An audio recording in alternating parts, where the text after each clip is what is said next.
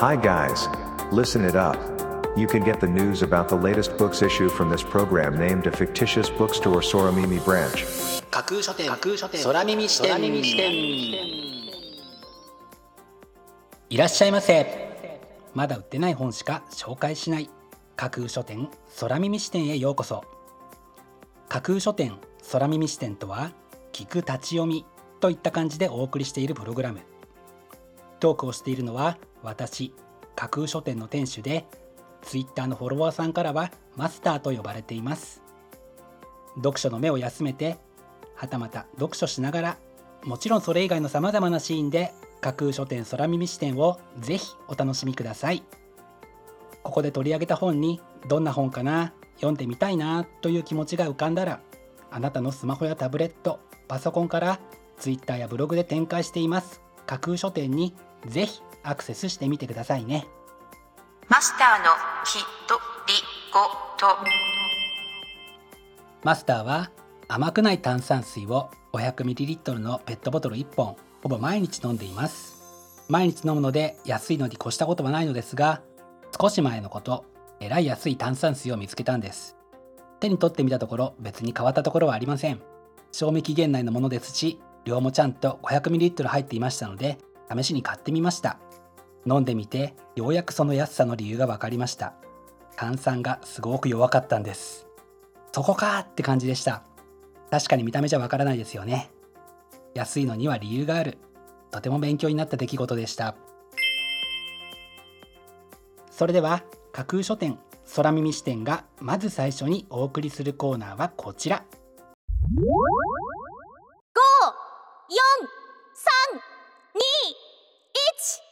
架空書店アクセスランキングワイド版。架空書店が毎日発表している前日のアクセスランキング。架空書店のツイッターやブログでの発表は1位から3位までだけですがここ空耳視点ではランキング発表の範囲を1位から5位までとワイドに拡大してお届けします。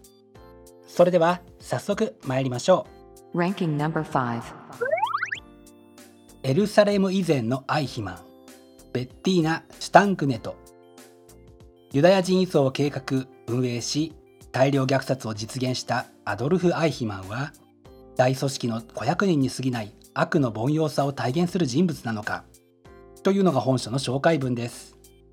悲劇を繰り返さないために悪意が少しずつ増大する様をしっかりと確かめるために読みたい一冊です。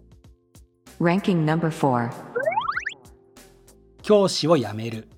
前谷剛学校現場を辞める教員が後を絶たない。なぜ辞めたのか。辞めなければならなかったのか。学校を辞めた14人の元教師がその理由を赤裸々に語る。というのが本書の紹介文です。教育現場にはびこる問題についてもさることながら今自分がついている仕事について続けるべきか辞めるべきか悩んでいる人にも何かしらヒントを投げかけてくれそうな一冊です。Ranking number 3文豪怪奇コレクション。恐怖と哀愁の内田百軒。内田百軒東正夫史上最も恐ろしい怪談作家が残した一番怖い話のアンソロジー。というのが本書の紹介文です。内田百軒好きはもちろんのこと怖い話が好きという方にもぜひ手に取っていただきたい一冊です。Ranking number 2涙と聖者真相版。E.M. シオラン。私たちを聖者に近づけるのは最深部に眠る涙の目覚めである。得意なエッセイストが祖国を離れた年に記した思想の原点。というのが本書の紹介文です。ルーマニアの作家思想家であるシオランは生涯にわたって精神的苦悩を味わい続けたとして知られていますがある意味で現在の私たちを先取りしたかのように感じるのは私だけでしょうか？Ranking number 1鬱屈精神科医怪物人間と引きこもる。映画に浸った日々社会から降りた精神科医は暗がりで親愛なるモンスターたちと出会った。というのが本書の帯に書かれたコピーです。人生の苦しい時に何かにすがりたいという気持ちは誰にでもあるもの。たとえそれが他人から少し変わっていると見えたり思えたりしたとしてもそんな経験をしたであろう多くの方々の共感を集めて見事にランキング1位に輝きました。本日のランキング1位になりました春日武彦さんの「鬱屈精神科医怪物人間と引きこもる」はキネマ春報社から5月21日発売です。では本日のランキングをもう一度おさらいしましょう。第5位エルサレム以前のアイヒマン。第4位教師を辞める。第3位文豪回帰コレクション。恐怖と哀愁の内田百軒。第2位涙と聖者。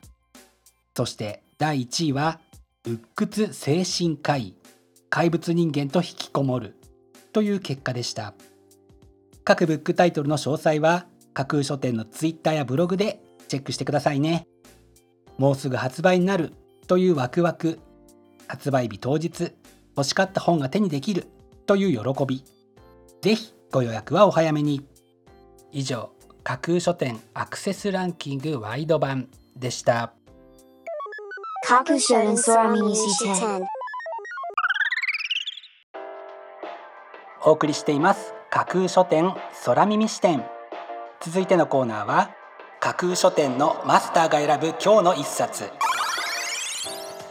このコーナーではランキングにこそ入らなかった本や架空書店でのご紹介のセレクトから漏れてしまった本発売日より前に発売されてしまって架空書店の掲げるコンセプトまだ売ってない本しか紹介しないに合わず泣く泣くご紹介できなかった本についてお話ししていきます。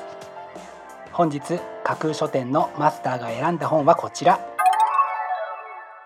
嫉妬を今すぐ行動に変える科学的トレーニング。嫉妬は才能。簡単な嫉妬ワークシートで嫉妬を科学し今日から強烈な力を手に入れようというのが本書の紹介文です。嫉妬イコール悪い感情。というのは実は誤解。